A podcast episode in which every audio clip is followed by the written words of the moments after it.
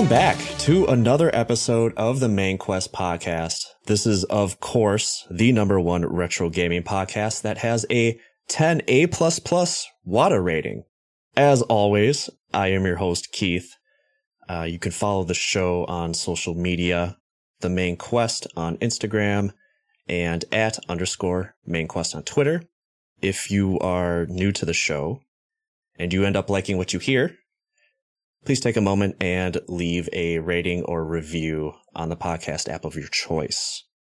Now, with all of that out of the way, I am very, very excited about my guest today. He's on a lot sooner than I thought he would be, which raises questions as, as to why mm, this game is the one that he decided to come on. Uh, that maybe maybe we'll talk about that later. He he is my friend of 20, 22 years now. Twenty. I, I stopped keeping count. 23? yeah, I don't. What is time? What what is it? What is Literally, it really? After COVID, what is time? Yeah, right. It is my friend Aaron. Aaron, welcome to the show. Thank you, thank you for having me. It has. I feel like it's been forever, even though you know I guess I'm on. I don't even know what that means. I'm on sooner than you thought I'd be on. it kind of goes into my questions for you too, so I guess it's fine. Uh, because mm-hmm. like you and I, obviously, we have a ton of not only history together but gaming history mm-hmm. as well um, when, oh, yeah. when it comes to playing video games. So, like when I met, like when we first like really started being friends, it was like the Dreamcast, Xbox, uh, PS2, GameCube era and stuff like that. So, you know, the, the podcast, I'm going in chronological order of, of mm-hmm. when I came across these games.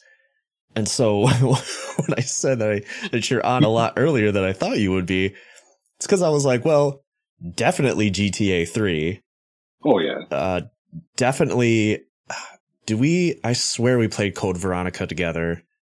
I, I, you, yeah, we, I, I remember that. Yeah, that'll actually feed into um, the the game we got to talk about today. But yeah, we I we played that together for a little bit. I mean, there's countless number of games that I can think of, and all of those are going to come like much later down the line mm-hmm. as the show continues. So that's what I mean. Like this is a lot earlier than I expected you to be on, but also like no time like the present. Video games are hot in the street. And I mean, I've wanted you on the show anyway. I was just like, well, I don't know if Aaron even likes any of these fucking games or if you even have access to them. So I found a way to get access to them. Um, but I was, but I was definitely like, I want to get on the podcast, you know, sooner rather than later. And when you said it was chronological order, I'm like, man, I don't want to wait that long. Like I'm waiting, I'm gonna be waiting forever to, yeah. to, be on the podcast. So I'm like, I'll just, I'll just pick a random game. And when you said the one, are we, are we allowed to say the game before we introduce it? Or I mean, yeah, it, doesn't really matter. Yeah, when, when you when you gave me a choice and you were like, you want, I think you said like you want to do Earthworm Jim, and I was like, sure, why not? Like I don't think I'd really had any access to it, but I was like, it seems like a game, you know, worth playing. And then. Mm-hmm you know, I played it, and and we went, and went into that space. But I was like, that just seems like a like no time like the present. I'll just jump on. I'll just jump on it while I had the chance. So obviously, you know, I know a good amount of the games that you grew up with because I grew up with them too. Um, but I'm not so certain of what your history was, I guess, prior to us being friends. So what, what was that like I guess prior to us meeting, like what are your earliest memories of playing video games? I mean, I had all the systems like over time. Like I essentially like once like I knew I liked playing video games, I pretty much like decided that I was just gonna get one system, like get one system every year per Christmas. And like that was to be the thing that I asked for until I had all the systems. And then it just became a thing of collecting them. Like one system that I have and I can't even find is like I like I had like a Sega Saturn and like mm. nobody had a Sega Saturn, but I had a Sega Saturn. And uh so like my earliest memories of games pretty much like the Madden games and like the like Tecmo like basketball games. I would play a lot of those and then my cousin had a Super Nintendo um, and a Sega Genesis. And when he would visit um, from Minnesota, he would bring those and he had like Street Fighter and some of the like some of those main main games like that. And then like from there, um, I just started collecting the different systems and like Donkey Kong was a big one um, that I played a lot. Um, but yeah, I was I was big into sports games for a while, and then I just dropped off when it came to sports. When it came to the sports games, actually, one thing I played from the PlayStation era that I feel like nobody ever mentions is the Bushido Blade series. Like I used to play the fuck out of the Bushido Blade series, and like I never. It never gets mentioned. It never gets brought up, but except for like maybe once or twice on like a random like podcast or like a random like YouTube video I watch. Um, but like that was one of those games that was like really big that I played over and over and over again, mm-hmm. like on repeat, like we, like I did, like we did with, um, San Andreas and all of those games. So yeah, like I, I mean, and of course, like Mario. Sure. And all that stuff. Sure. Like, so, so like, yeah, I had all of them. You know, it's interesting because I just talked about my history with the Genesis and, you know, returning listeners will know that, you know, obviously I, I grew up with a whole bunch of consoles just like you did. And I always, you know, even though I had a Genesis and a Super NES at the same time, I always kind of just leaned a little more Nintendo than I did Sega. Same. So, oh, okay. So you're, that was my, yeah, next question. Yeah. Were you, was there something you leaned a little more and like why, why Nintendo a little bit more? I feel like there was, I feel like I just had more longevity with Super Nintendo games. Like there was something about Sega games that I don't know, maybe they were just too like hard for me at the age where I got the Sega, but I remember like like when it came to Sega Genesis, the main game I would play a lot was Ninja Turtles. I can't remember which one. I don't it wasn't Turtles in Time. Um it was Hyperstone, I think the one before Turtles in Time. Hyperstone, Hyperstone yeah. Yeah, I think that was the one. And I would play that all the time and then I would play Mortal Kombat because I had mm. that on. Um, actually, I have it on both. Well, no, I had the original Mortal Kombat on Genesis, and then I had the, the correct one. The yeah, the the MK Ultimate, like the MK Ultimate Edition on um on Super Nintendo. Um, but like I had a bunch of games that uh, Terminator 2, I had Jurassic Park, and a couple of other games for Sega that like I couldn't get past like the first or second level. Like I just wouldn't know what to do, and I would get caught in a loop and I would just like turn it off after like after a while of trying to beat it. But like when it came to games like Donkey Kong or like something like that, like you just jump right into those like basic platformers and you can just you can go for a while until you get to like a pretty like a steep um, difficulty curve. Yeah. Whereas like it was just something about those Sega Genesis games that is just like, eh, I'm not I'm not having fun, so I'm just gonna go. But then I'll go back every now and then and be like, oh, let me try this Terminator game, again because like I really liked like the first levels. If I can get past this thing, you know, maybe I'll I'll enjoy the rest of the game. And then I couldn't do it again, and then I'd be like, fuck it, and just go back to playing Genesis or uh, I mean Super Nintendo. I'm a little surprised because of how heavy you were talking about uh, a lot of the sports games that you mentioned. Because the Sega Genesis was drowning in sports titles. I mean, that was Sega started basically as an arcade company and the Genesis is very much capable of recreating, you know, that arcade experience that was kind of their bread and mm-hmm. butter. So it's a little surprising that you said Super Nintendo uh, to me, just because Super Nintendo didn't really have a lot of great sports games. I think it's just what people bought me. Like, I feel like when people bought me games, they always bought me a Super Nintendo game. I feel like in like the outer, you know, in like the like parental sphere. Like they fa- they thought Super Nintendo before they thought Genesis.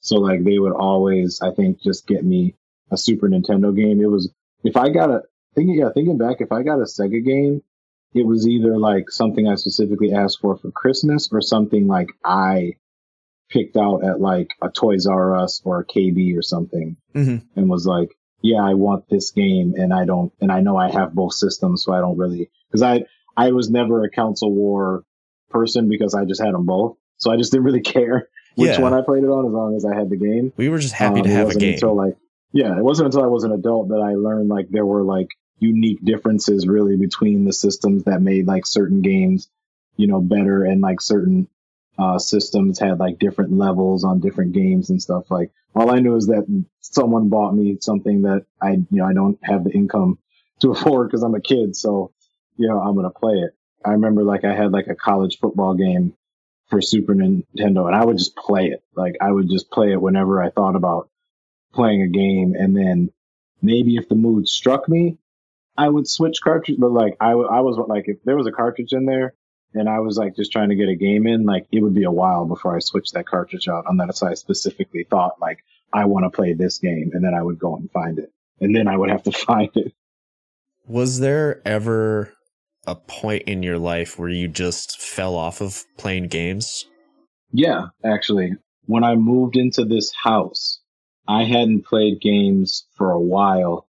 And when I, I feel like I just got the PS4 like a little while before that. Um, and then when, uh, I bought this house with my wife and we moved, my, the Wi-Fi in my house was really bad. So like I couldn't online game the same way I could. And also like I ran into this weird glitch where like I bought this TV and I bought the TV specifically for gaming because it was like, well, I didn't buy it. Oh, it was that TV that I got out of, um, out of that house, uh, that you helped me get Your those house? out of for my coworker. yeah. So I hooked up that and the, one of the, the, one of the pieces that I needed to like play my PlayStation, what is that its HDMI port wasn't functioning, but I was like, this is a free TV. I'm not going to go purchase another TV. And it's a, it's got these giant ass speakers that like make a shotgun shell sound like a truck just ran through my house. So I'm going to use this, this big TV. So I stopped playing my PlayStation, started um, just playing my Xbox 360, which at that point was a generation behind. Um, but I didn't feel like buying the, um, what was that? What was the one after the 360? Uh, Xbox One. Yeah, I didn't. I cared nothing to buy an Xbox One, so I just stuck with my Xbox 360. And I played a bunch of old games for a while. Like I played like I played Borderlands 2 for the first time. That had been out for probably like five, six years. Um, I beat um that one GTA. Well, it's not te- technically it's a GTA clone, but it was actually a good game. Um, Sleeping Dogs. I played Sleeping Dogs Mm. for the first time, and a couple of random games that I would just get like for like two dollars off of the Xbox Marketplace. And then for some reason, for like three or four years, I just stopped really touching my gaming system. So like I had to spend like a month trying to get my, uh, basically signed back into my PS4. And then once I did that, I was back in and I, and I literally did all of that so that I could beat The Last of Us because The Last of Us 2 was coming out. And I was just like, well, this is fucking ridiculous. Like you're, you know exactly where you stopped playing this game. And it was at a, it was at like one of the like key parts. So I was like, I was vindicated later that like the fact that I didn't want to start it over. I essentially, I essentially stopped playing The Last of Us four years and I left it on the elevator shaft area. So like I was I gonna, didn't, I, I was gonna say spoilers since they just re re re released that game. fucking money grab. But anyway, right? Yeah, I, yeah, I fucking, uh, I, I left, I stopped it right there. So like anytime I, like I think once before I lost the whole password and stuff, I turned on the game just to see and like I was literally frozen in place. Like I wouldn't m- maneuver Joel anywhere because I was just like, I don't know the fucking, I don't know the buttons for this thing. Yeah. I don't know what Yeah. I'm doing. And I'm like, I'm like, this is ridiculous. And I just shut it off so that I finally got the, the cojones to go back and finally beat it. And then I sat on, I still haven't played The Last of Us and I, and I have it in my house. So, yeah, I mean, you you basically answered my other question, which was got what got you back into it, and now, I mean, you're a PC gamer now, so I mean, you're just better than everybody. So, you know, Fuck you me, know, at some point I had to smell my own farts and it was better now than later. But I literally was just like, I couldn't justify buying an Xbox Series X when I could just get a PC and, I, and my buddy was happened to be selling his rig at the time and just put Game Pass Game on Pass on there. Like right. I, I just couldn't, I just couldn't justify it. yeah. Yeah. And then now Sony's slowly putting their games out so you can get those too. I may, I may buy a PS, buy a PS, but like right now it's like with literally with Steam and Game Pass, I have no reason other than the fact that the only game I cannot get access to right now is um, Horizon Forbidden West, and I really want to play that game because Horizon Zero Dawn was like a was like sex for the first I mean, time. you want to borrow my PS5 because that I thing mean- is I mean, I- collecting I might dust. I might I might take you up on that. There's probably a lot of people that are like raging at me right now, like, "Oh, look at Keith, this PS5. He's not even using it." Um. All right, last question here before we we get Mhm. into today's topic. What is your favorite game of all time? Huh. It's usually everybody's reaction. It's it's a it's a hard one because there's a lot there's a lot of emo- like like honestly like like I was tempted to say uh Horizon Zero Dawn that's how much I liked that game but I think I'm gonna have to go with GTA San Andreas because of the pure history of how many times I both played through that game and how many times like a single playthrough of that game would take up like so much yeah, time and space of just like because once I beat it, I wanted to re-beat it, and then not to mention like the the gap between that and uh, GTA 4 that we spent replaying San Andreas yeah. over and over and over and over again. So like, yeah, that that one just holds a a special place in my heart. So yeah, I'm gonna go with San Andreas. Good answer. Yeah, I mean, I when I think about it, I always play with the idea of I should put out, you know, my an episode on my top 10 games of all time and I've just played so many fucking games that Mhm. I, man, I don't even I don't even know. And I like San Andreas would probably have to be on that one.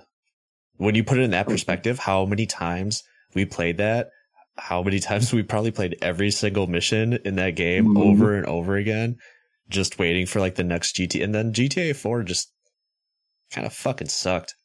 it was it was all right. I got I got all the extension the uh, expansions for it. So like the Lost and Damned was actually a pretty good expansion, and then actually I think the ba- the Ballad, Ballad of Gay Tony, yeah. really pulled it all all together. But like the original, like Just the base game, yeah. Good to see you, cousin. my cousin is here! Screw you all! My cousin is here! cousin? Where are you going, cousin? The mention is coming, cousin. cousin, it's so good to see you. what about you, cousin? Nico, give me a hug. Good to have you here, cousin. Mallory, this is my cousin I tell you about, Nico. Then I've got to take my cousin around some more, get him settled. It was definitely like. It, it, and even that game has a certain like has a certain place because like I did play GTA 4 a lot because like it was it took so fucking long to come out that it like that I definitely played it a lot but like once GTA 5 came out I pretty much completely forgot about GTA 4 and like playing GTA 4 again was kind of like yeah this is all right it's hard to go back to. And I, and I think the reason why I like GTA 5 so much is because it is just kind of another San Andreas, more or less. As far as the base game goes, it's not as wacky or creative with some of the stuff that it does. Uh, I know they do a lot of like crazy shit with the multiplayer, uh, like rocket cars and all sorts of Mhm. weird stuff, but I've never, never really been into the online community in, in GTA with the fake economy of GTA 5 and stuff and like shark cards and all that stuff, it's just like, well, now it's, now you have a bigger hill to climb to actually enjoy what is happening in the multiplayer. And it's, Plus, I can't don't want, play GTA. I mean, I could play GTA 5, but I have to start all over again because GTA 5 I had on my on the 360. well, that game is so old, bro. well, well, guess what? You can play it on your PS4, your PS5, your Xbox One, your Xbox uh, Series X. You can play it on I'm not PC. starting, I'm not starting You can play it know on your mobile is, man? phone, you can play on your toaster. You can get GTA 5 on anything. Man, dude, I can get GTA on my watch right now. you, you can. Actually, But you know what you it can't get on your watch, and you, you probably wouldn't want to. Today we played Earthworm Jim.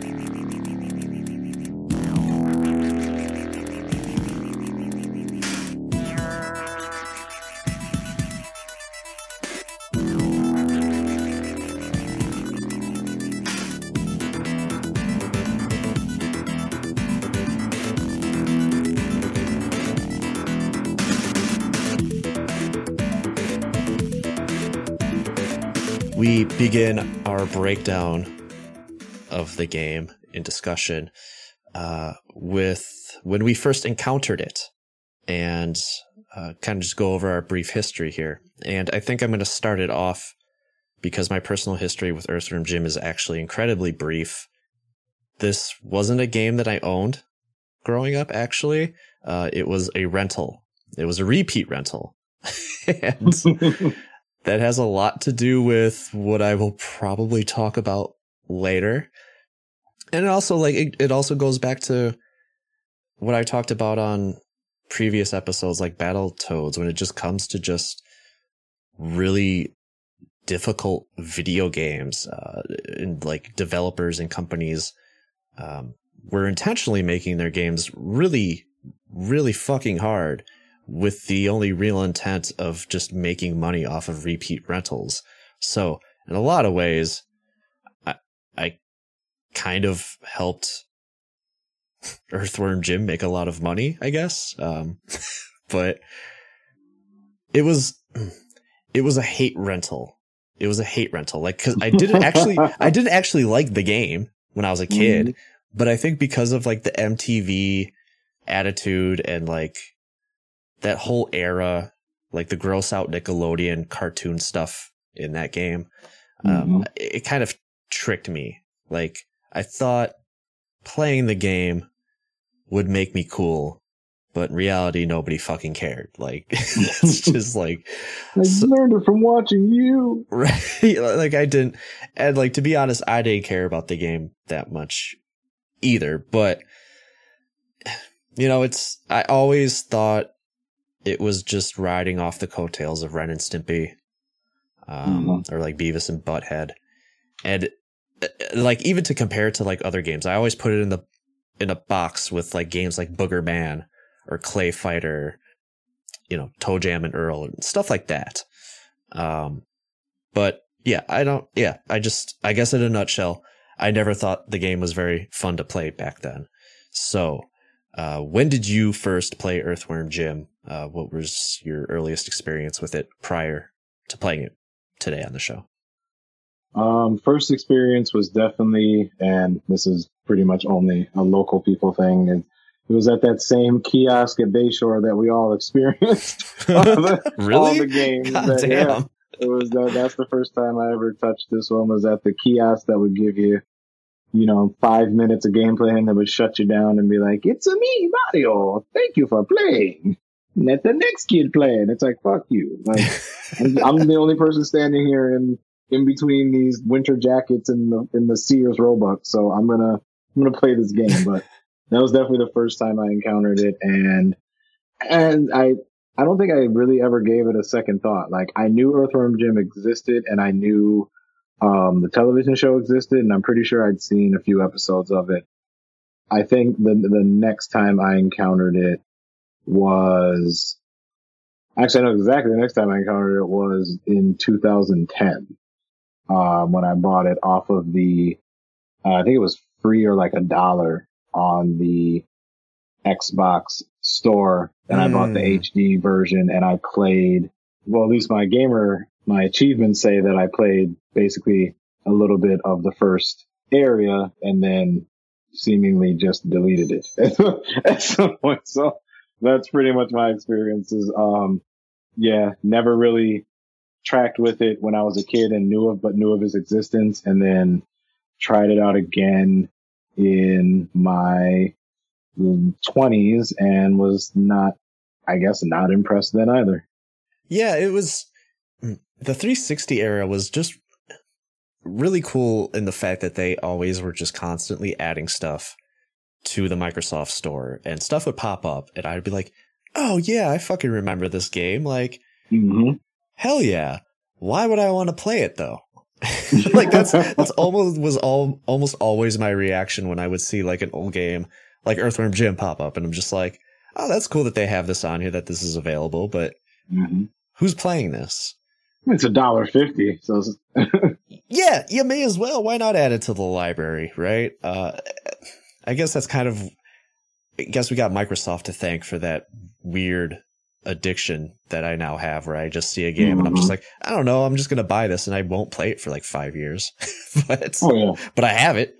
like, yeah. My my Steam library is already chuck full of games that I I haven't even downloaded onto my PC yet because I'm Yeah. like, yeah, I'm I'm gonna I'm gonna play these games. But I mean, when you take a game from being fifteen ninety nine to being like three dollars, and you're doing it for a limited, it's like some goddamn sales. Like Yeah. they get you with them sale prices.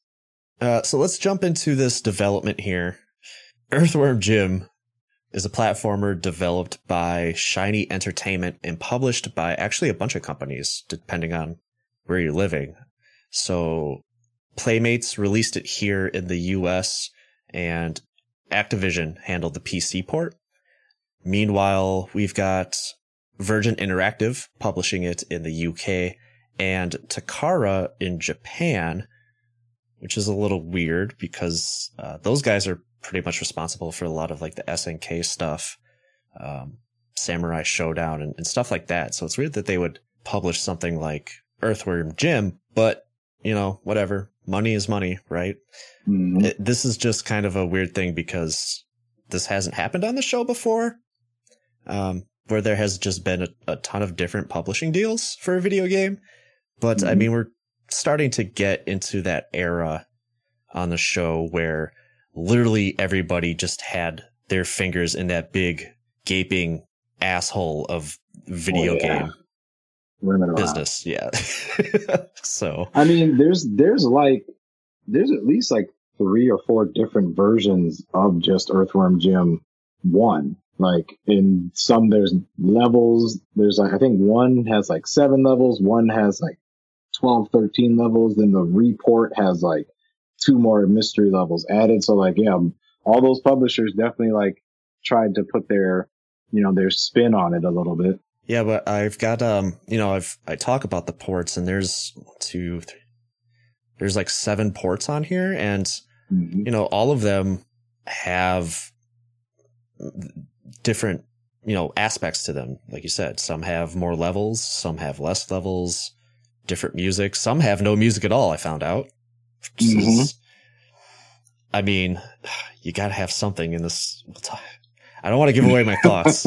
um, and so, as far as playmates go, this is also kind of a, a rare occurrence where a company that is primarily dealing with the production of toys and TV shows, they wanted to start their own franchise uh, based on a game in an industry that didn't, you know, they didn't have any real business stepping into, which it honestly kind of reminds me of um, like the Atari days, like the 70s, when literally everybody was just making a video game.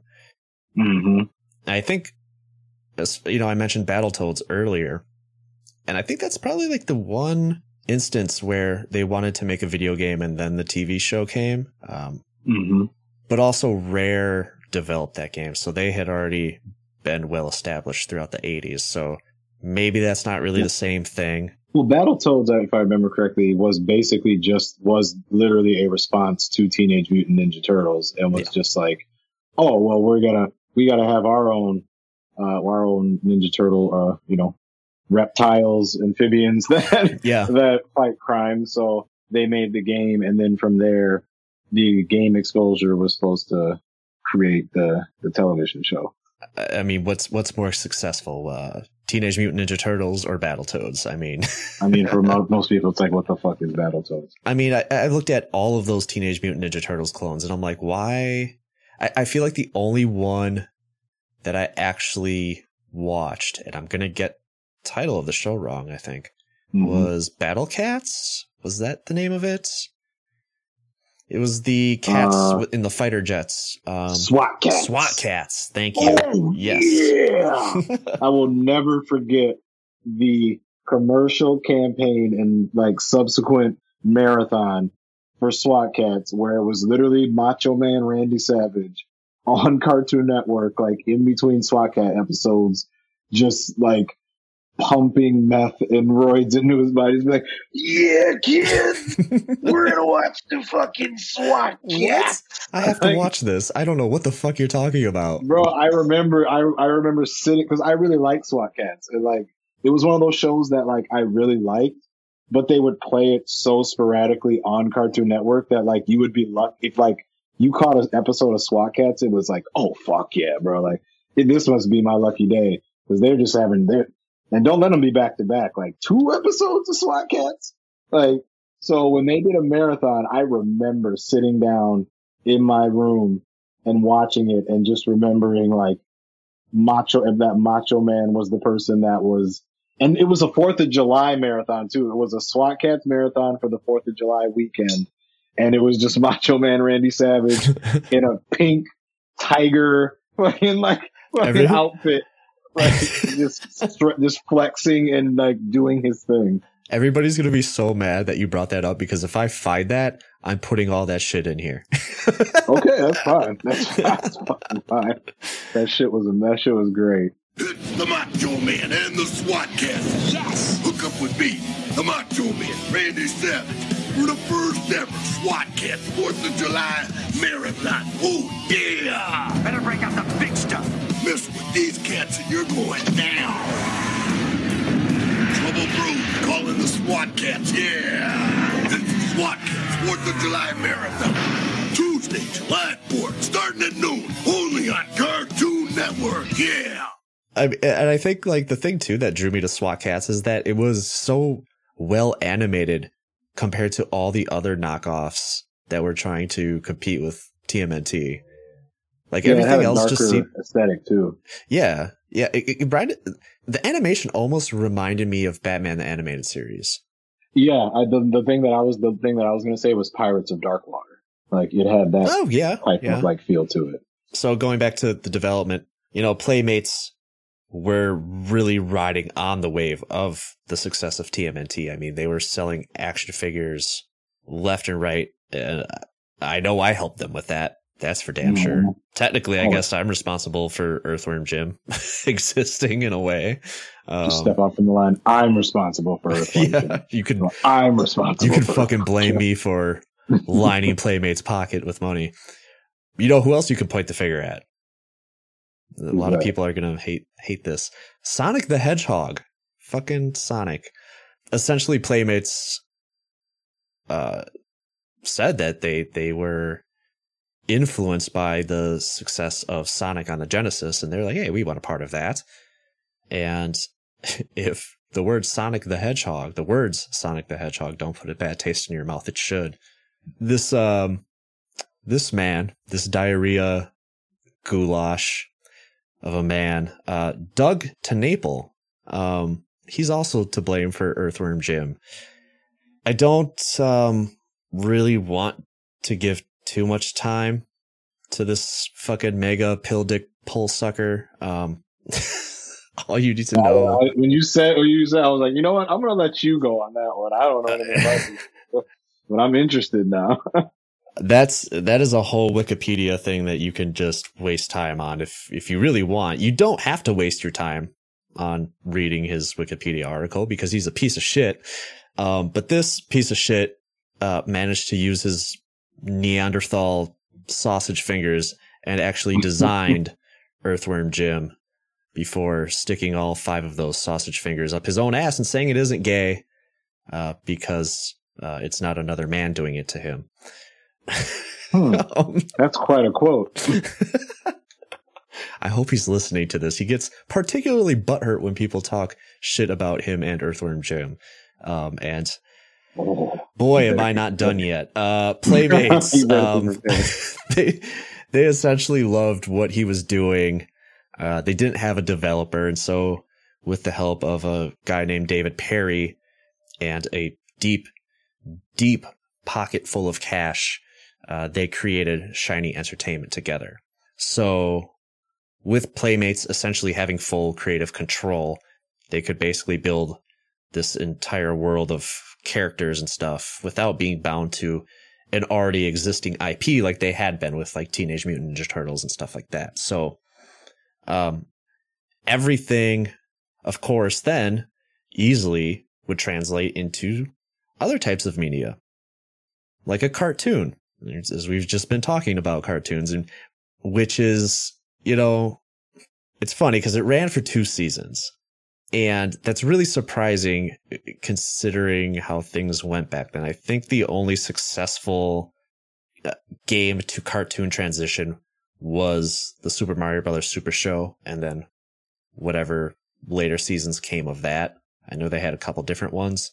Yeah, I can't. Re- I, I remember that show like barely, barely. Uh, yeah. Do you remember the the Earthworm Jim cartoon by any chance? I remember. I remember. I, I, think I did mention earlier, actually, like uh, that I I had seen like a couple episodes, but like, I, let's say I remember Earthworm Jim the same amount that I remember the Sonic the Hedgehog cartoon. Which yeah. I mean, as far as episodes, I remember none. I I I could sing the Sonic the Hedgehog theme song back to you because it was you know that 90s era where everything was essentially a Van Halen song.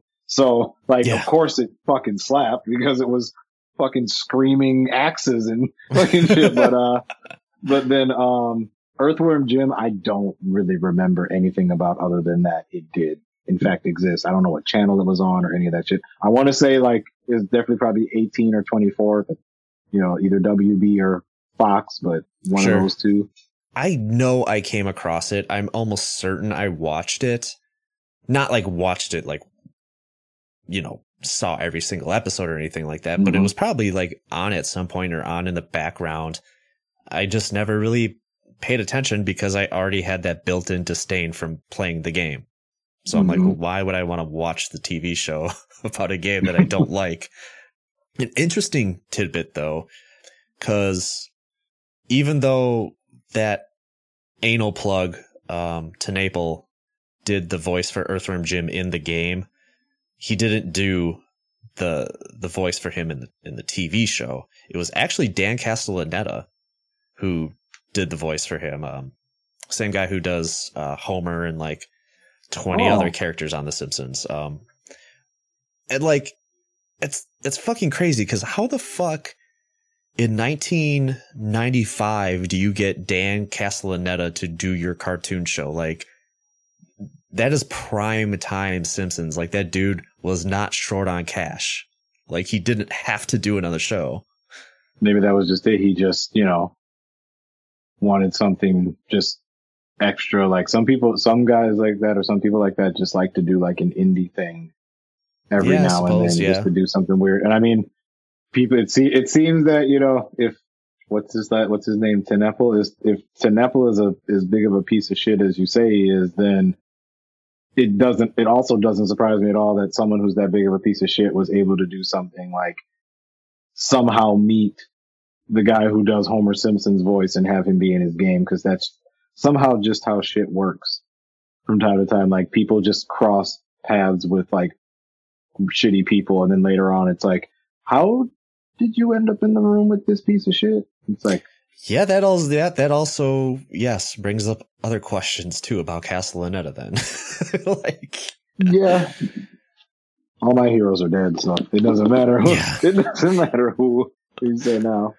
Well, on that note, I mean, yeah, that's pretty much it for the development of the game. That's that's kind of how it came to be. So, Earthworm Jim was released worldwide in October of 1994 for the Sega Genesis and Mega Drive.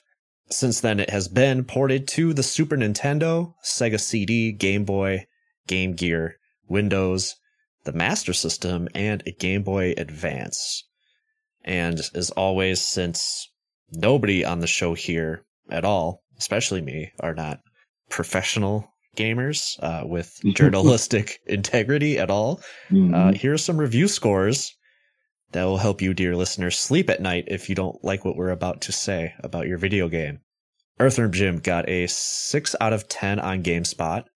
It got a 3 out of 5 on Giant Bomb, a 72% on Metacritic, an 8 out of 10 on Nintendo Life, which I'm just going to assume that that was the SNES port of the game or one of the Game Boy Yeah. ports.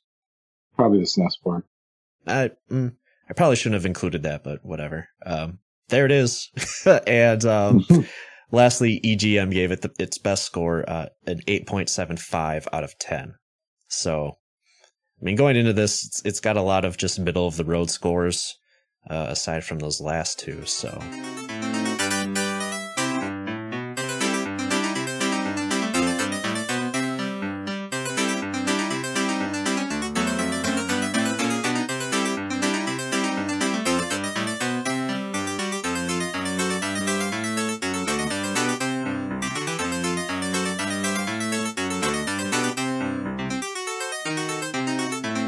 let's move on uh, to the story of the game.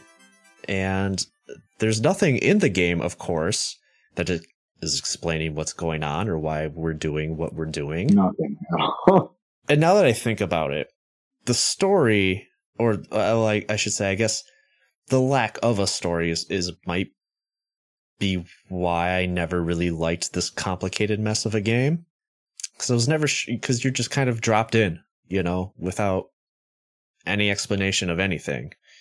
But the manual, of course, lays out everything as it should. Mhm. Uh, what's interesting about it, though, is that the story is basically laid out in the form of a comic. And Oh, okay. if I'm going to give anything to this game, it's just that this game has a ton of style. And the manual is very reminiscent of that. It's it's actually really fucking cool to look at. You know, that um, homophobic bigot really leaned into his art style, you know, before leaning his ass into a glory hole. Um, you know, so Put that one I'll. I'll give him that. I'll give him that. He's definitely got a style.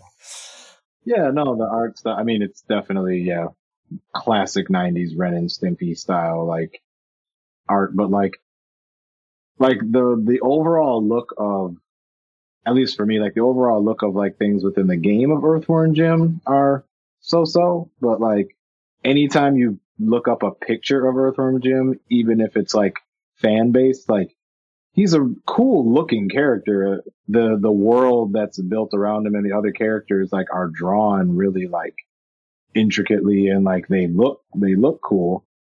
It just like I don't know, just doesn't necessarily translate into what they what they had now. Like it'd be interesting to see what like an act an Earthworm Jim game would look like today if they were able to like go in and like animate him in like like is it like a like a Arkham type of way where like they actually built an earthworm Jim and like gave him the ability to do more Or- things. Or even if it kind of had like that cell shaded type of graphic style, you know, yeah, like, a if you're gonna do like, you know how 13 had, you know, like the comic book style frames and stuff like that. Mhm. Why not try and do that with Earthworm Jim? or like I mean, comic was Comix Zone out at the time because I mean, Comix Zone essentially did an entire game that was a co- that was a comic book. I mean, people slept on that game, but and it was hard as it was hard as fuck. But like, yeah, Comix Zone was like basically gave them the layout if they were going to do it in a comic book style. Yeah, the the manual is definitely worth checking out. If I mean the story's not great, but I mean, God, I mean the illustrations are fucking on point. They're they're actually really Mhm. good, and I'm not I'm not going to go over the story verbatim or anything like that. Essentially, what is happening or what is supposed to be happening is one of the villains, uh, Psycrow, is flying through space, and they are involved in some sort of high speed chase, and he needs to deliver what is uh, called, uh, quote, the indestructible super cyber suit. Well, that's crazy because I died a lot. Yeah, right. It would have been great if that thing was actually indestructible. But anyway, so something goes awry. The suit basically lands on Earth, and that's where Jim finds it. And so the main villain, it's the main villain here, evil queen, pulsating, bloated, festering, sweaty, pus filled, malformed slug for a butt. That's not a diss towards TenNapel again. That is actually just no, I, I, the no, real no, main villain's name. Dude, never since Contra, never since Contra have I seen a name so fucking dumb before. uh, evil queen, pulsating, bloated, festering, sweaty, pus filled, malformed slug for a butt. Basically, just wants the suit back, and Mhm. it's just stupid because Jim is essentially just holding on to something that isn't his. It- It's I don't know. I think it's a really dumb concept for a story. Like we have, we're playing this hero who isn't acting very heroic at all. He has just stolen something and he's not giving it back, which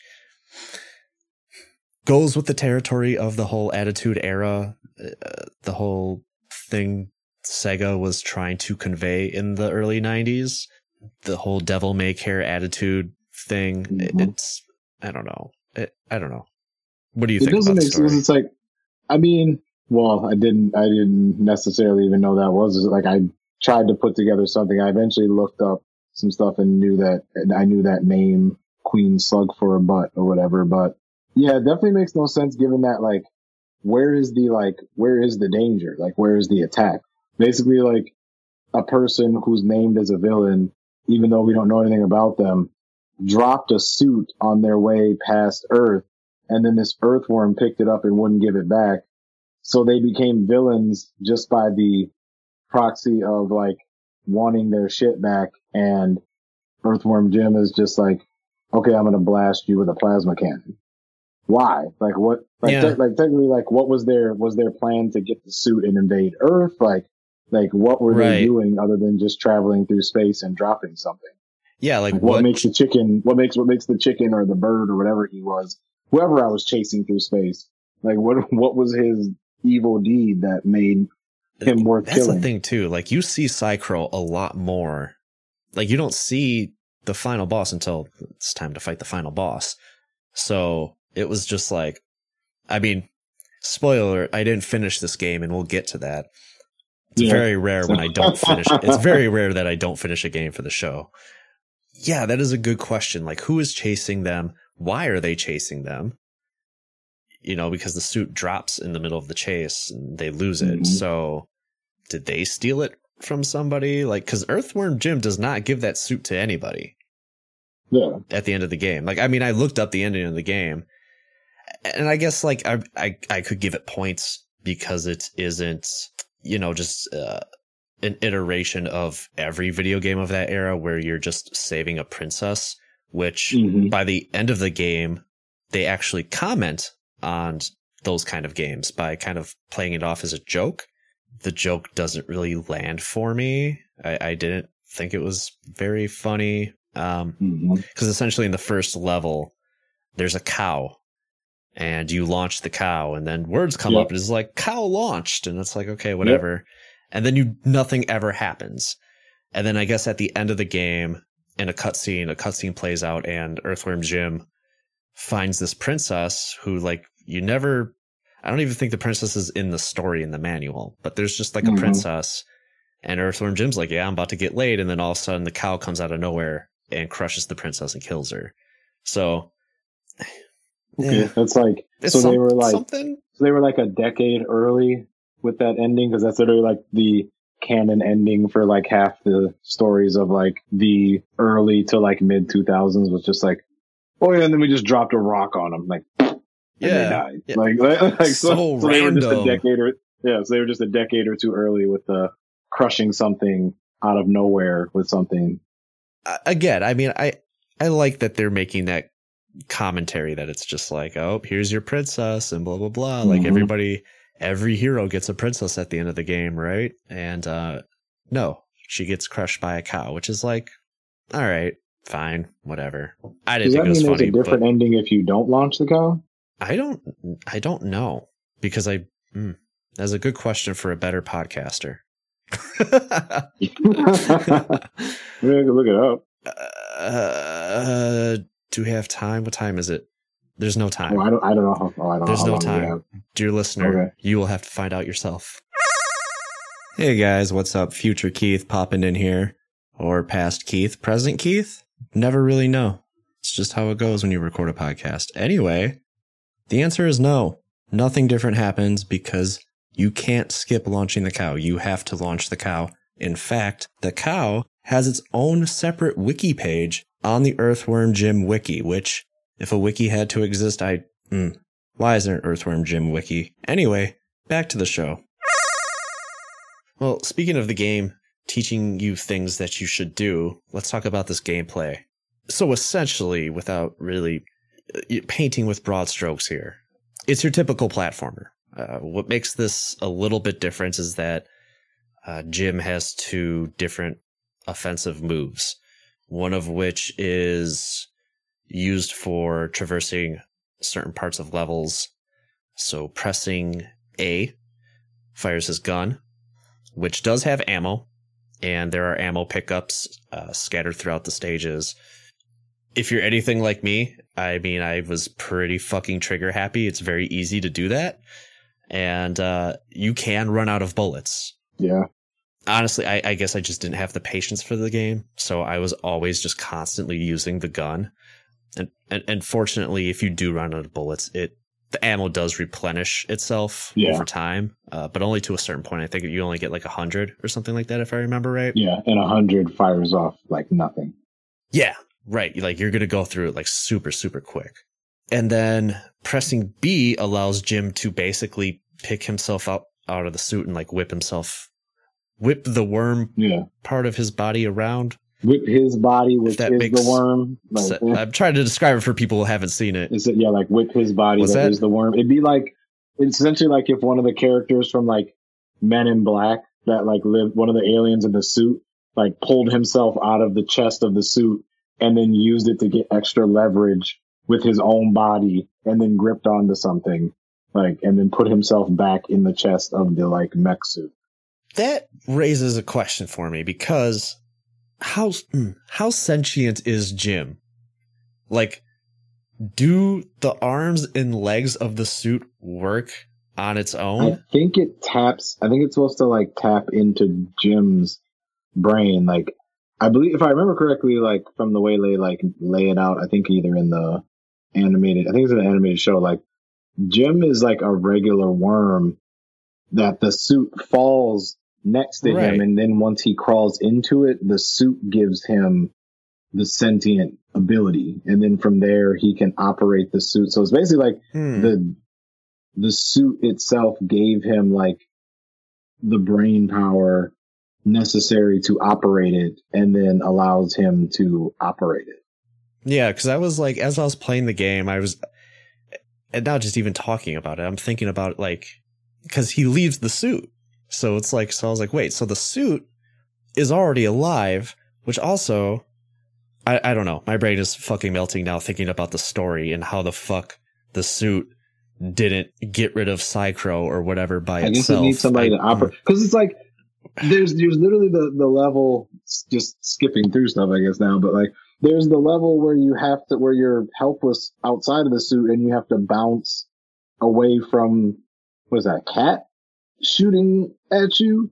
And like the suit itself is like giving you a thumbs up and like pointing in the so the suit is alive but now but like it essentially gave you yeah like I, it made me come to it but it gave you like the brain power to be able to as a worm coil yourself up and jump around. So like it gave you superpowers but then it's like then that just puts into question like is there a limit for that? Like how long does earthworm jim like if they took the suit from earthworm jim and left him on earth is there just a worm with a face and a texas like accent like Yes. springing around Yes. the city like being like help me like like that doesn't that doesn't really like that doesn't really track Oh man, I've got I've got words about the voice acting. um, uh, and then the I, the last basic thing you need to know is C is the jump button, and obviously you combine that with the whip that basically lets Jim hang and swing from certain hooks and platforms and stuff like that. So th- those are the basics. And then of course,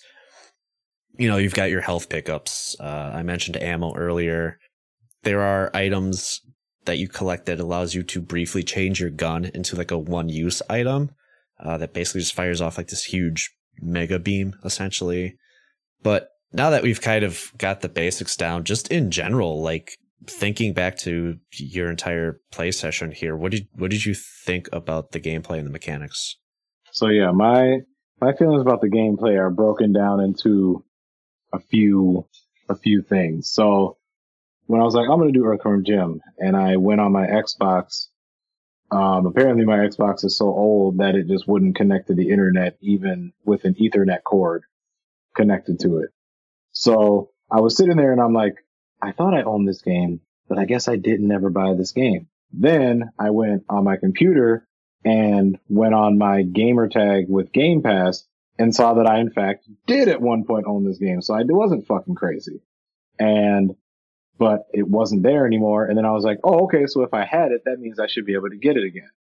Well, not only was I not able to sign into my Xbox, but they delisted Earthworm Jim HD like back in like 2018. So I had no access to it that way. So I ended up doing an emulator port of it because the Steam version was a was a three pack with Earthworm Jim, Earthworm Jim 2, and Earthworm Jim 3D. None of those games do I want to play. And also the reviews on it were extremely negative and they were basically like, you're better off playing an emulator version of it because this version sucks and it has no controller support and all of that. So that's what I did. I went and I got an emulator version of it. And, you know, the emulator version also had no controller support. So what the fuck? I learned to walk again for this podcast and I played Earthworm Jim on keyboard. So that shit was definitely, could definitely add to some of my feelings about the game and just how difficult it made certain parts of that game doing it on an unfamiliar medium. Now, that being said, when I looked at my gamer score or my, you know, my, my achievements, I'd only played the first level of Earthworm Jim when I bought it and then de- clearly deleted it off my Xbox. So that says a lot about what I thought about it then. And that did not change at all in playing it. It was the most confusing game. First of all, the levels, the structure of the levels made no sense. I felt like I was always going down, which is completely counterintuitive to everything that you do during games. And the the platforming itself was all right until they made you use that fucking whip. And there were yeah. so many sections like on the what the heck level. Like it took me so long to get out of the what the heck level because I could not do that double whip part to get to the next segment. And being mouse and keyboard made it so awkward to do it. Like maybe if I had a, a controller, I would have been able to do it easier. But even then, like just figuring out my way out of the first level took me how long? Figuring out how to kill that trash can took me how long? And yeah, eventually, I'll, I'll be honest, eventually I, I tried this game several times over two weeks. And then I basically was like completely paused on, I think, I think it was what the heck where I was completely paused at. So I pulled out the, so I pulled out the fucking Game Shark codes and I and I stuffed that emulator full of fucking unlimited ammo, unlimited plasma, um, invincibility, and I ran through as many levels as I could. And even completely invincible with unlimited ammo, I stopped at the water at the at the water level, the second half of the water level because I just couldn't beat that fucking timed section. And I was just like, I wasn't having fun before I got to this. This isn't it worth, and you so know bad. me, I'm the type of person who will hit continue over and over and over and over again to get the, it, it was just like, this is not worth it. Like there are other games I could be challenging myself with right now. Like I don't, I don't care about this fucking game. So that's, that's, yeah, there is, it. there's a lot to unpack here. Yeah. Uh, so one of the things you mentioned was the tricks. Here, here was my here's my train of thought when I was replaying the game for the show. Got to that trash can boss, right? Mhm. Never mind the other problems I had prior to that, which we'll get to. Got to that trash can boss, and I was like, wow, this is a really weird way to present a boss in Mhm. which you have to like beat him very specifically with with the gun at certain animation points or whatever Yeah. that whatever. I wasn't the first thing I had to look up, which is fucking Yeah, I had to crazy. look that up too. Um, and I was like, well, okay, that maybe that's just like a weird little boss or whatever that they threw in here. And then you get to the what the heck level. And that's where I think I texted you, Yeah. you know, off air, obviously. It was like, what are we doing? What are we doing here? like, what the fuck is this game? I, I, I scrolled down to my notes about the, the level design because fucking shit. Uh, let me go back here uh, to the actual problems I had with the gameplay. So I covered the very first Metroid game on this show, Mhm. And I screamed about how frustrating it was, how you could not crouch and shoot. No. And eventually, eventually Nintendo figured it out. They only figured it out a couple years later on the Game Boy to let Samus crouch and shoot. Mhm. Shiny Entertainment did not get that fucking memo that you need crouching and shooting in your in your basically running gun platformer. And putting enemies outside of the hitbox that would require Right. that. Exactly. Because like when you are when you just press down an A, he doesn't all he does is just shoot like he's st- standing on the ground and just fires at the ground. And it's like it's completely useless. There's no point in the game that you ever use that. It's useless. You don't do that. And you can't jump overhead of the, the of the person and fire because you can't if you press the directional pad and jump, it doesn't let you like, okay, then come down and fire. Like you don't have that much hang time and it just doesn't engage it. No, yeah, it it. You could have just made him crouch to shoot because there are also projectiles that you would usually be able to duck under, but it would be nice to be able to just to duck down and shoot, Yeah. but you can't. And then there's the whip. I hate the fucking whip. It's really hard to hit an enemy with. I mean, it's just straight up like you're really not meant to use it as your main weapon most of the time Mhm. because it doesn't deal a lot of damage anyway. Honestly, my biggest issue with the whip is just the grappling and the swinging. Yeah. It's just it straight up just does not work sometimes. Um, not to mention, you can't. th- Another weird mechanical thing is that you can't aim straight up because sometimes there will be something that you can latch onto right above your head, Yeah. and you just can't swing up.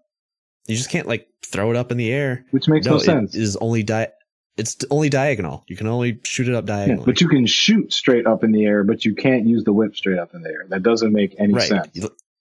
Like you have to be moving. You have to actively be jumping and moving up towards where you want to grapple grapple onto, and then only then, like I said, he's whipping it diagonally, Yeah. which is like And you have to time it because that animation is Yes. so goddamn long that like by time he's here, like you've sailed past your thing and then maybe you'll glitch it and it'll whip to it, but mostly you've already passed it and then you're just whipping the air and then it's like, oh great, now I landed in the spikes again or and now I'm dead. Yeah, and I mean that's what I mean about it just being completely unreliable. I had been playing this game for like a couple hours, and I still was never certain when I was supposed to be able to. At one point, in his animation, was I able to grab onto a hook or something like Yeah. that?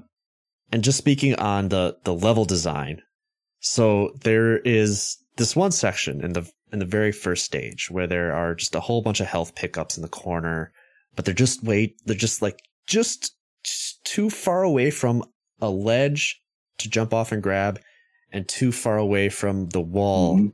To be able to cl- kind of climb up and jump and get them. Mhm. Like they're just kind of like right in the center, and I'm like, well, how the fuck am I supposed to kind of really get this? And so I was just kind of going back and forth, messing with the mechanics, and at one point I jumped from one side of the ledge and the character just started floating around Mhm. and I'm not there is a hover mechanic in this game. Oh yeah, the, That the, is not what I'm talking ta- The windmill. Yeah, that's not what I'm talking Oh, about. okay. Like the sprite actually was just floating around. And I'm like, Huh. what the fuck is happening? Like it was actually like kind of glitching out. And so a lot of the times I found that the jumping was also unreliable too, Mhm. because all of a sudden he'd just start like, all of a sudden he would just get a super jump out of nowhere. Almost, like, speaking of Metroid, kind of like a gravity jump Mhm. almost. Whereas other times in the game, he didn't have that. So I don't know if I'm going crazy. I don't know if that's part of the game. Were you bouncing on those tires while you were doing that? No, no. That's interesting. I never encountered that. Like I, I definitely, and like I even took like the golden like moose antler and like swung down to the bottom section and all of that. And that was what, and that was the, one of my biggest complaints was that it was almost impossible not to take damage in certain areas.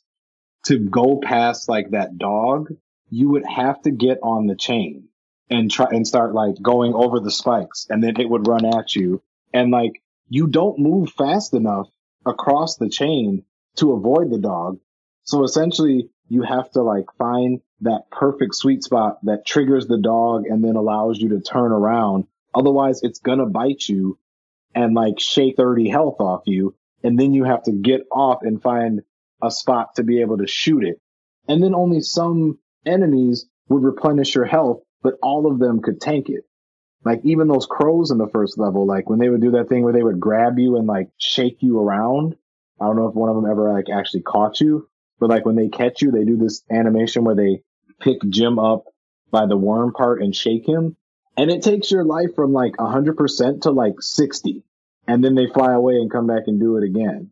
And it's just like sometimes when you're trying to hit them, they just, they come at angles that's just like, there's no way to, like, there's no way to not take damage going through this, going through this section. But I know you designed it to be able to like not have that happen. I think you brought up a good point, and this kind of goes into the graphics a little bit. Um, in that I think Shiny Entertainment knew that they had these big, wonderful sprites to work with. They were incredibly well animated. And so, like a section where you're talking about where you had to basically climb along the chain and avoid the dog, they don't want to teach you the mechanics of the game as much as they just want to show off the actually really good animations Yeah. of the sprites. But that doesn't make the game fun. No. That doesn't make the game good. Yeah, your game looks fucking beautiful, but also you're asking a lot of me within the first two seconds of the game and I don't even know how to play it. Yeah, like you can do a lot of things in the game that I never learned a purpose for. Even when like like you're going across that chain, like if you press up, he picks the like butt of the suit up. But like I Mhm. did that when the dog was coming at me. It still bit me. So I'm like, what the fuck was the point of you being able to pick the suit up other than just to be able to show off that you can do that animation or that you just thought it was funny to animate that, but like it doesn't actually help in the game. So like you, you're making me waste a life thinking like, oh, I can go across this chain and like lift my ass up every time the, the dog comes by. And it's like, no, it's just to bite you and rip you off and then do it over and over and over again in these, again, in these animations that last so fucking long. That, that's the other part that like I think speaks to your point of anytime you get hit by something, unless it's like a projectile, the animation like it it makes you pay so much for getting hit because the animations are so fucking long and it's like god damn Yeah. just, let me, just let me go back to the thing again like I don't want to sit here and watch this again like For sure. Yes, absolutely. Yes, that is a good fucking point. Yeah. Uh, this game just does not give a shit about your time at all. not in, Um, not in any way and it gives you back health in such little chunks too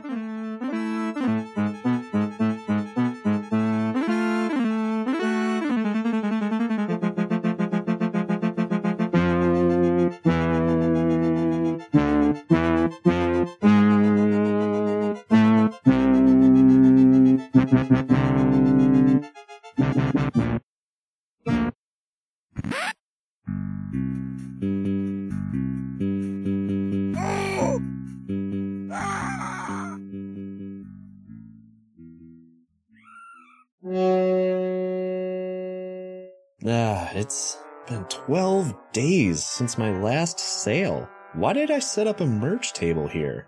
I don't even have any listeners in Raccoon City. I guess I should be thankful that guy in those really cool sunglasses let me use his house. Hey! Oh god, finally! Customers! I was beginning to think everyone in this house was dead or something. What is this? What are you doing in this place? Well, I'm just here selling Main Quest merchandise from redbubble.com forward slash people forward slash Main Quest pod. What are you guys doing out here? you must be from the Bravo team. Bravo team? What? No, no, no, no. I'm, I'm just a, I'm a podcaster. I'm from the Main Just a moment. I found something. What is it? That, uh, that, that's a, uh, Resident Evil series themed tote bag. The house on that artwork looks suspiciously familiar, but, um, yeah, I've also got pins, stickers, and themed phone cases that you can store in that thing just in case you run out of inventory slots. You saved my life. I owe you one. hey, let's uh hey, let's not get dramatic, okay? You you don't owe me anything. But if you do feel like supporting the show, all of the funds feed directly back into the podcast so I can keep putting out great content and even more designs. And the best thing about Redbubble is not only are they print on demand, but your quality merch will arrive in no time at all. He's insane! Whoa! Let me take care of this. And yeah, as you can see, there's even a selection of shirts for the beefiest of boys like Mr. Redfield over here. Thank you. That site again is redbubble.com forward slash people forward slash mainquest pod, or just visit the link in the show notes. Well, I guess I can pack it up for tonight, but how the hell am I gonna get through these locked doors? Here's a lockpick. It might be handy if you, the master of unlocking, take it with you.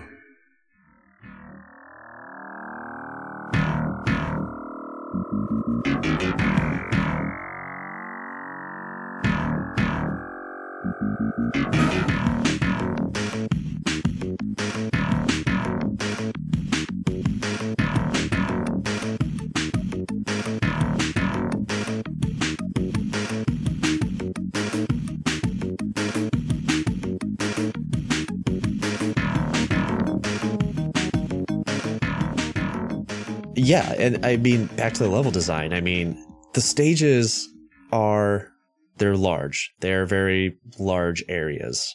I will give them that.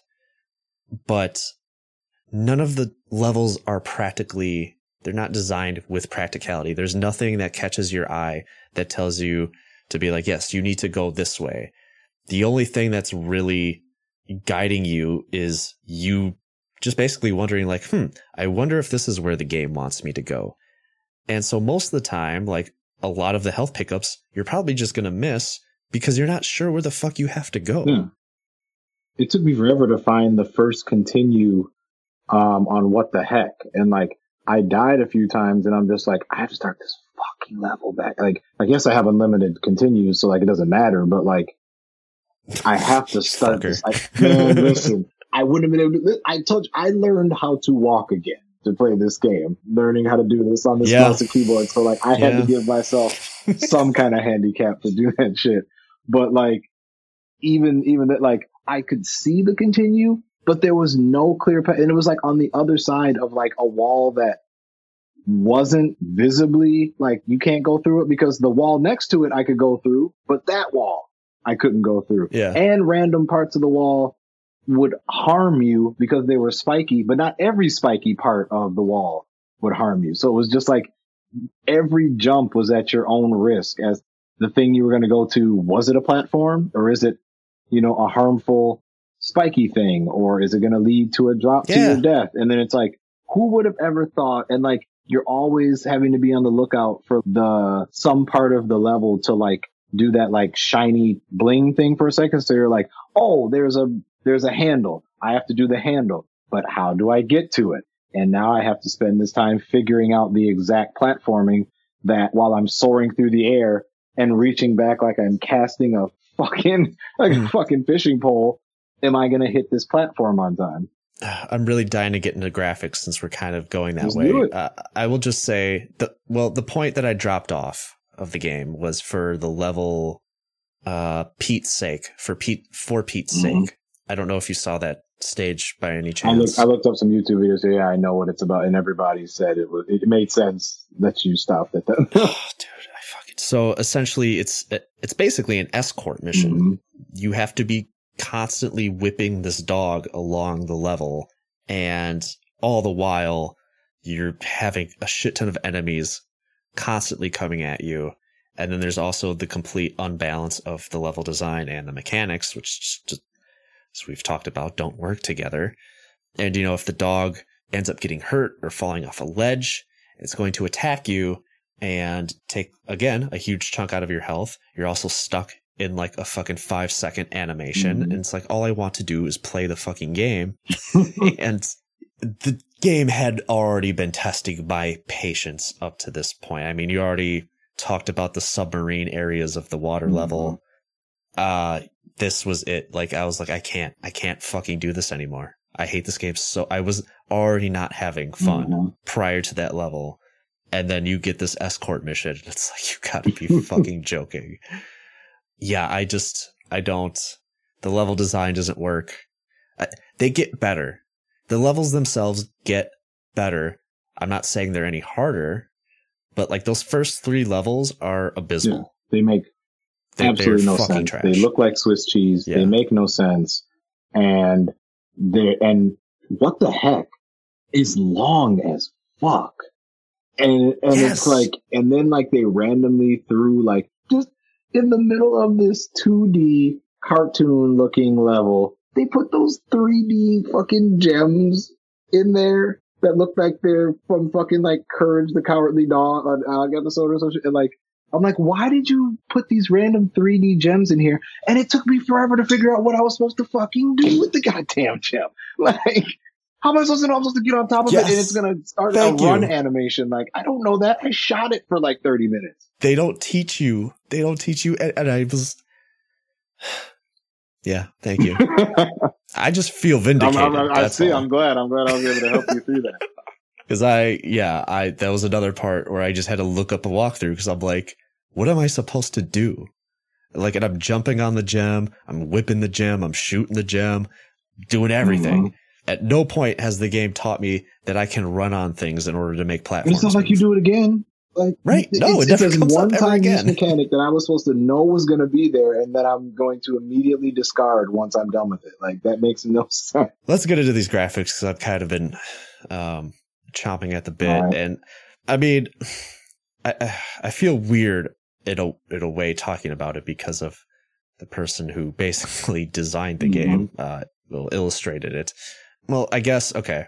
Why don't you start off first? Why, what what did you think about the graphics overall? I mean, overall, the graphics, like when I really, when I port myself back into that time, like the graphics are like the main thing that I feel like sold Earthworm Jim. The graphics were really good.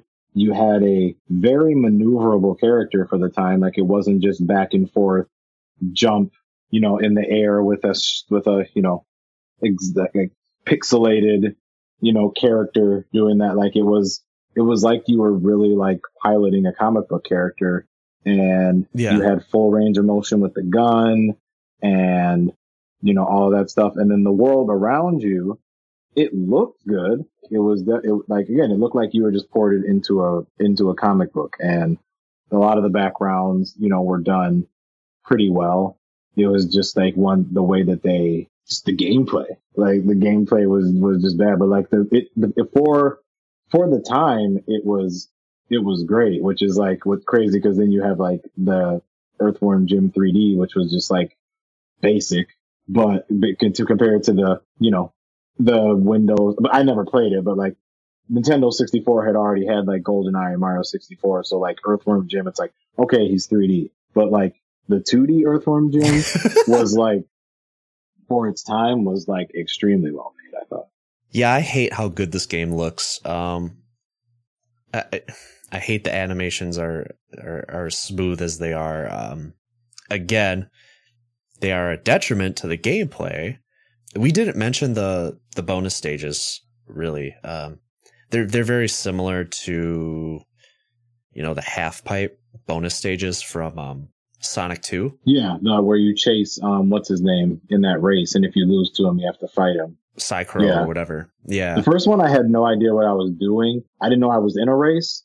I just thought I was collecting bubbles.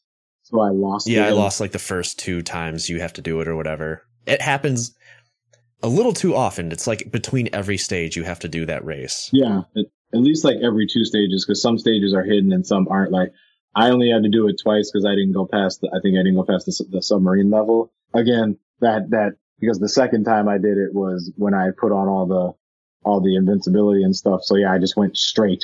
I just went straight without moving and, and beat him easily. So, but like the first time I tried it without any sort of help, I was like, what the what the fuck is this? Is this like? But it's also very well made.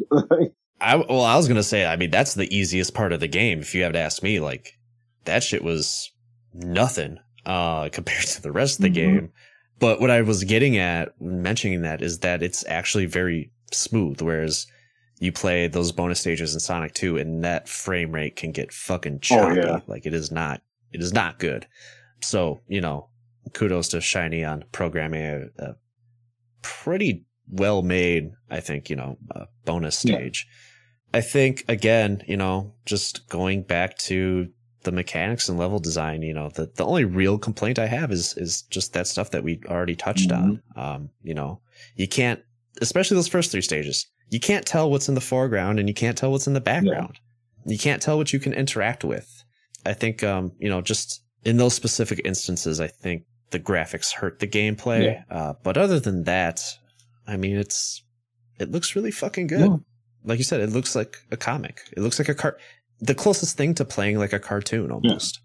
like there's a couple of games I can think from like that Super Nintendo era that got certain things like that right. Cause for some reason, for some play, like even though it's basically put right there for you, they it feels like they have a hard time making a game about a cartoon that they don't try to go overboard with. Like where they're like, Yeah. oh, I'm, we're going to reinvent it in like a 3D shape or we're going to reinvent it in this way. It's like, just take the person on television show and just copy and paste them into the fucking game and let me move their arms and limbs. And like I, I remember there were a couple of Looney Tunes games I played back in the day that were able to do stuff like that, where like they very well like took the like Looney Tunes characters, brought them into the game, and didn't try to do too much with them other than just represent them in like different costumes and stuff. The play itself ended up being really good and fluid because they weren't trying to do anything extra with the with the character itself.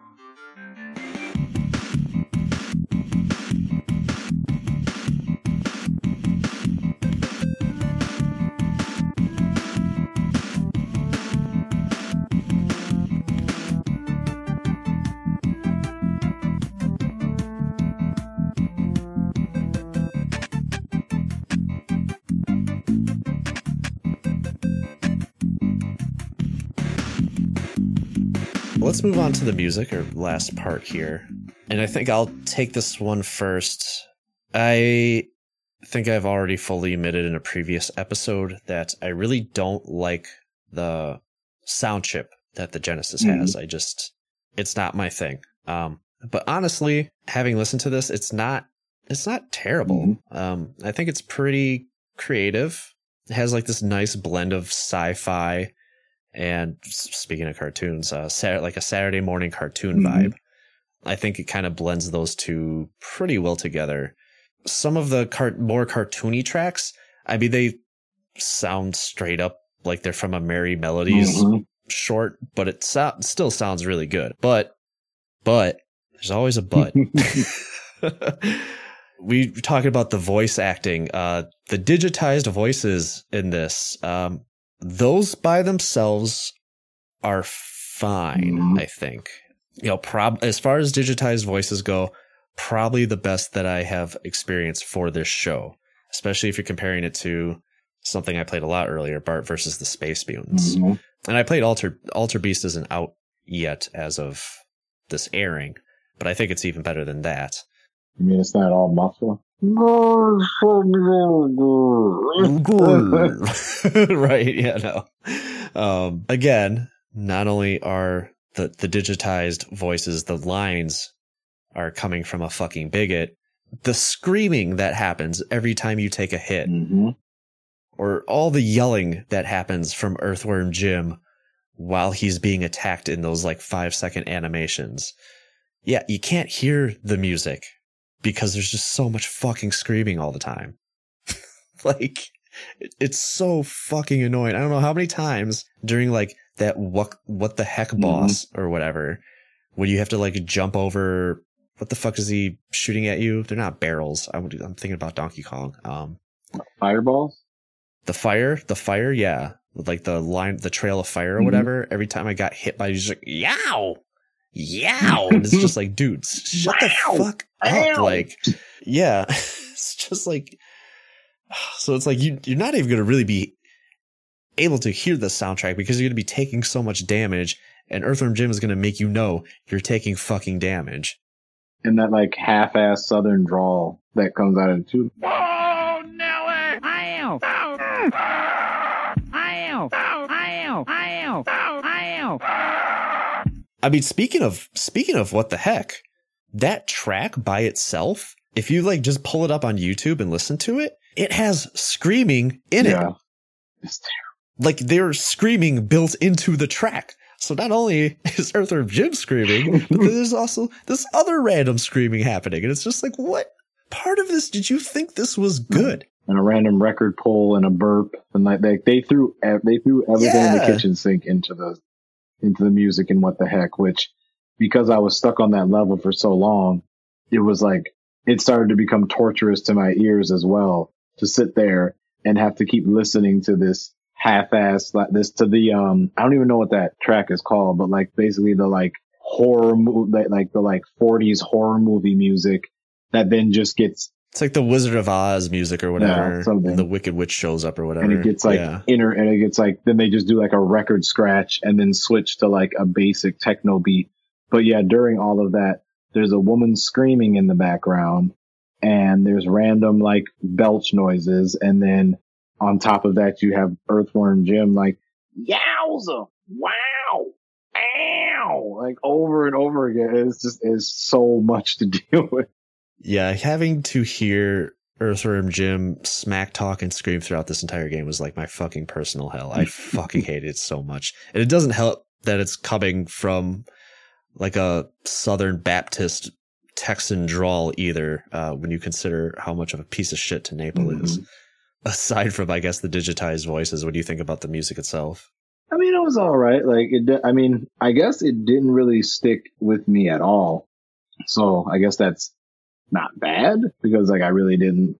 Honestly, I was so busy trying to remember not to remove my finger from the trigger finger onto a key that doesn't do anything that I wasn't really paying attention to the music, which is how horrid the music on what the heck is because it literally pulled me out from that space of trying to figure out what I was doing to be like, I have to take a moment and take my headphones off because I'm tired of listening to this. But like, it, I, I agree. I agree with how you were saying, like with like, uh, it, yeah, it's basically just like a techno spacey music mixed in with like whatever kind of type of ambiance they were trying to get for whatever level. And since most levels are like underwater in space or something, or in space in general, they always just have that kind of like pew pew pew pew pew pew pew pew pew pew pew sound going on in the background, like Mm-hmm. like you're always about to listen to um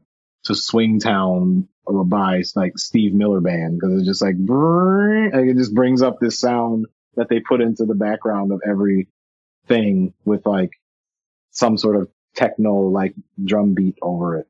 But it sounded Yeah, I know. It's, qual- clear quality. yeah, I know it's it's cliche to say that the Genesis sound chip makes farty noises, and Earthworm Jim does have those farty noises. But I think you know whatever they did with the sound chip, they actually u- utilized it pretty well Mhm. here.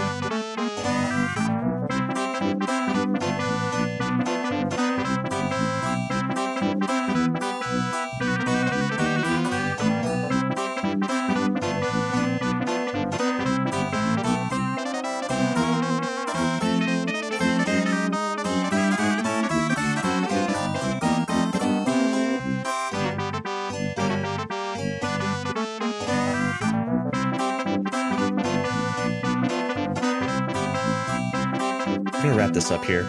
And that means there's only one thing left to do, and that is to determine if the game still holds the test of time. And would either of us recommend Earthworm Jim in 2022? And I'm going to finish this off first because I'm sure I'm probably going to come off as a huge asshole here. Earthworm Jim is just a bad bionic commando. Honestly, like, I think what makes it worse for me is the incredibly dated 90s humor later all over it. I just has does nothing for me.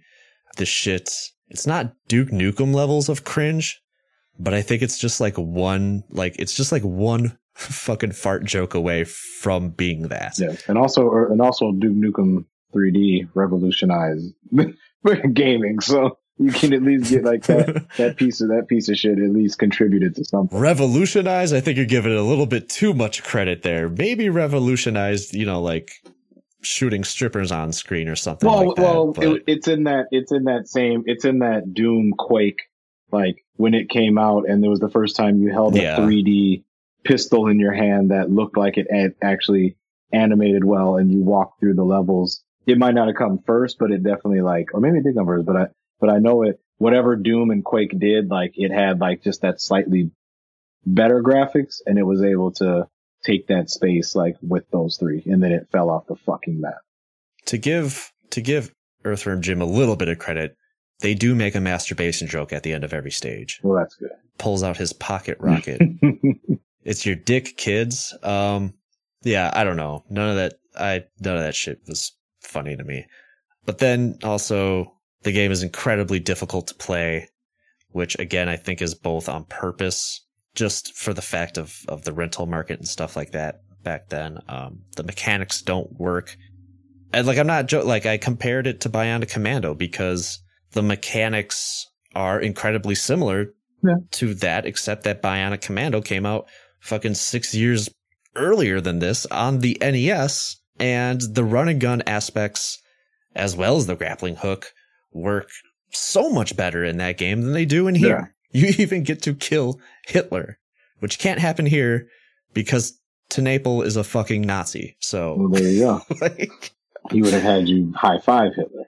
and you know like talking about the graphics and the music i feel like I, I thought i could be persuaded to go either way on this one as far as recommending it because the game does look really good and the music is solid if not drowned out by all the unnecessary sound bites. But having you having brought up the fact that the graphics are actively working against the game really kind of made that was pretty much the final nail in the coffin for me getting ready to bury this fucking game. Um, i had no fun playing this game.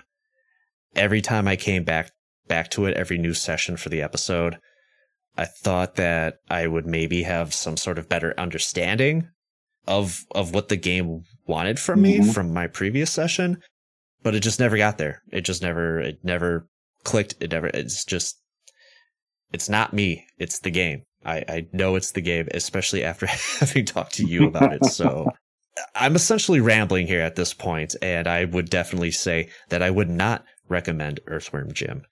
And also a hearty fuck you to Doug TenNapel. So, no pressure, Aaron. would you recommend Earthworm Jim? what can you really say about, you know, a pair of JNCO jeans with a big Johnson shirt wrapped around it and a cowboy hat? I mean, it's, it's the, it, it's, it's the nineties. Like, it's that, like, I've, I've never pulled out a game, like, if someone was just like, you get to give one object to your future child to describe what the nineties was like, I might hand them an Earthworm Jim cartridge and be like, this is what the nineties were. A whole bunch of fart jokes and slightly edgy stuff wrap like throw it in a trash can shake it up and then just present it present it to the person.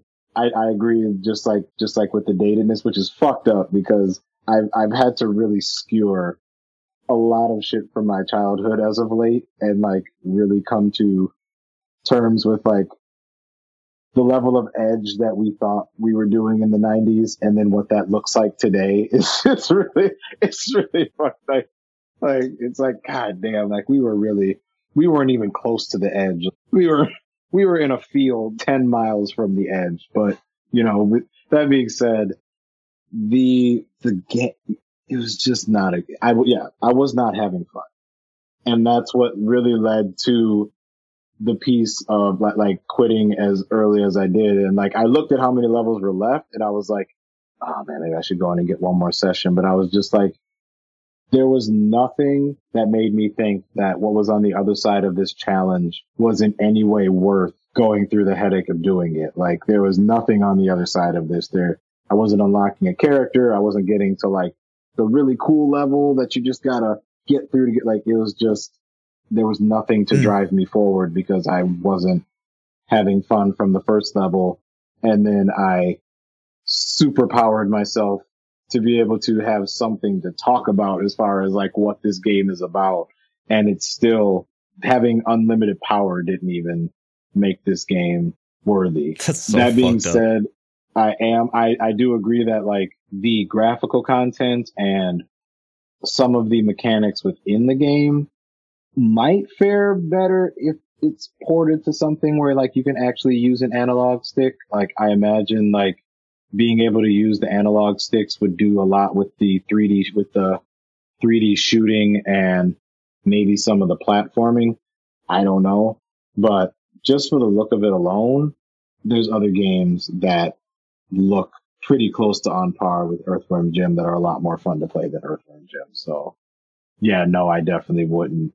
I wouldn't recommend it. And then given what you've said about Doug TenNapel, I wouldn't give him my money anyway. So yeah, that, so doubly, I wouldn't, I wouldn't recommend it. bury this game, bury Doug TenNapel. uh, fuck them both. Well, I, hey, I mean, with I mean, with that, all I have left to do is thank you for taking your time for even coming on the show. No, man, I've been wanting to do this forever. I am happy to I, finally. I mean, you're welcome it. back anytime. I will come back for sure. I love talking about random games and whether I'm, you know, shitting on them or praising them. Because I mean, like, I can't imagine how long the when you eventually get to the GTA parts of it, like, it's going to be Yeah. two hours of each, two hours an episode of just being like, this game is fucking amazing. Come at me. Like, we're taking Right? Yeah. There's yeah. Come I can't. me. I can't wait that long to get to like a Tony Hawk game or something or GTA or whatever the fuck like we were playing uh, constantly back then. But Hey, I mean, if we can make space between a blink and a ping go viral, I think that's, I think we've accomplished something. Bringing it back. Space between a blink and a next time on the show. Well, wait, let me not get ahead of myself. Is there something you want to plug or like I don't it's weird when I just have like like you don't have any social media presence. No, I don't. I I know. I have a. I I, I mean, I'm on Reddit, but that that is irrelevant like to the world around me. I'm a fucking therapist, so like I don't really I don't really have anything. To the fuck, it's like you got issues, get at me. Like the otherwise, otherwise, yeah, I'm just I'm just doing me. Did I just have to cover my bases, I guess. I, I felt I felt a sting of rudeness upon me. I was just like, was it rude that I didn't ask if he had anything to plug? But I'm like, I don't know. Aaron might surprise me. I don't fucking know. Hit me up at my MySpace account. There's there might there that may or may not still exist within the footprint of the of the internet, and I don't remember what my name was, so I don't know how to direct you to it. you you are living the life that I want to that I want to live because I if I didn't have this show, I would not be on social media at all. But alas, advertising. Next time on the show, I'm making a list and I'm checking it twice. Santa Claus is coming to town, and if you're naughty, if you're naughty, I love saying naughty. If you're naughty, he's gonna slay you. You may have survived Halloween, but you won't survive the holidays. It is the third annual Ghoulcade here on the podcast, which I am lovingly dubbing Ho Ho Horror Month. And I'm kicking it off with Altered Beast. So, with that, uh, I will talk to you guys next time. And always remember it's okay to like a video game.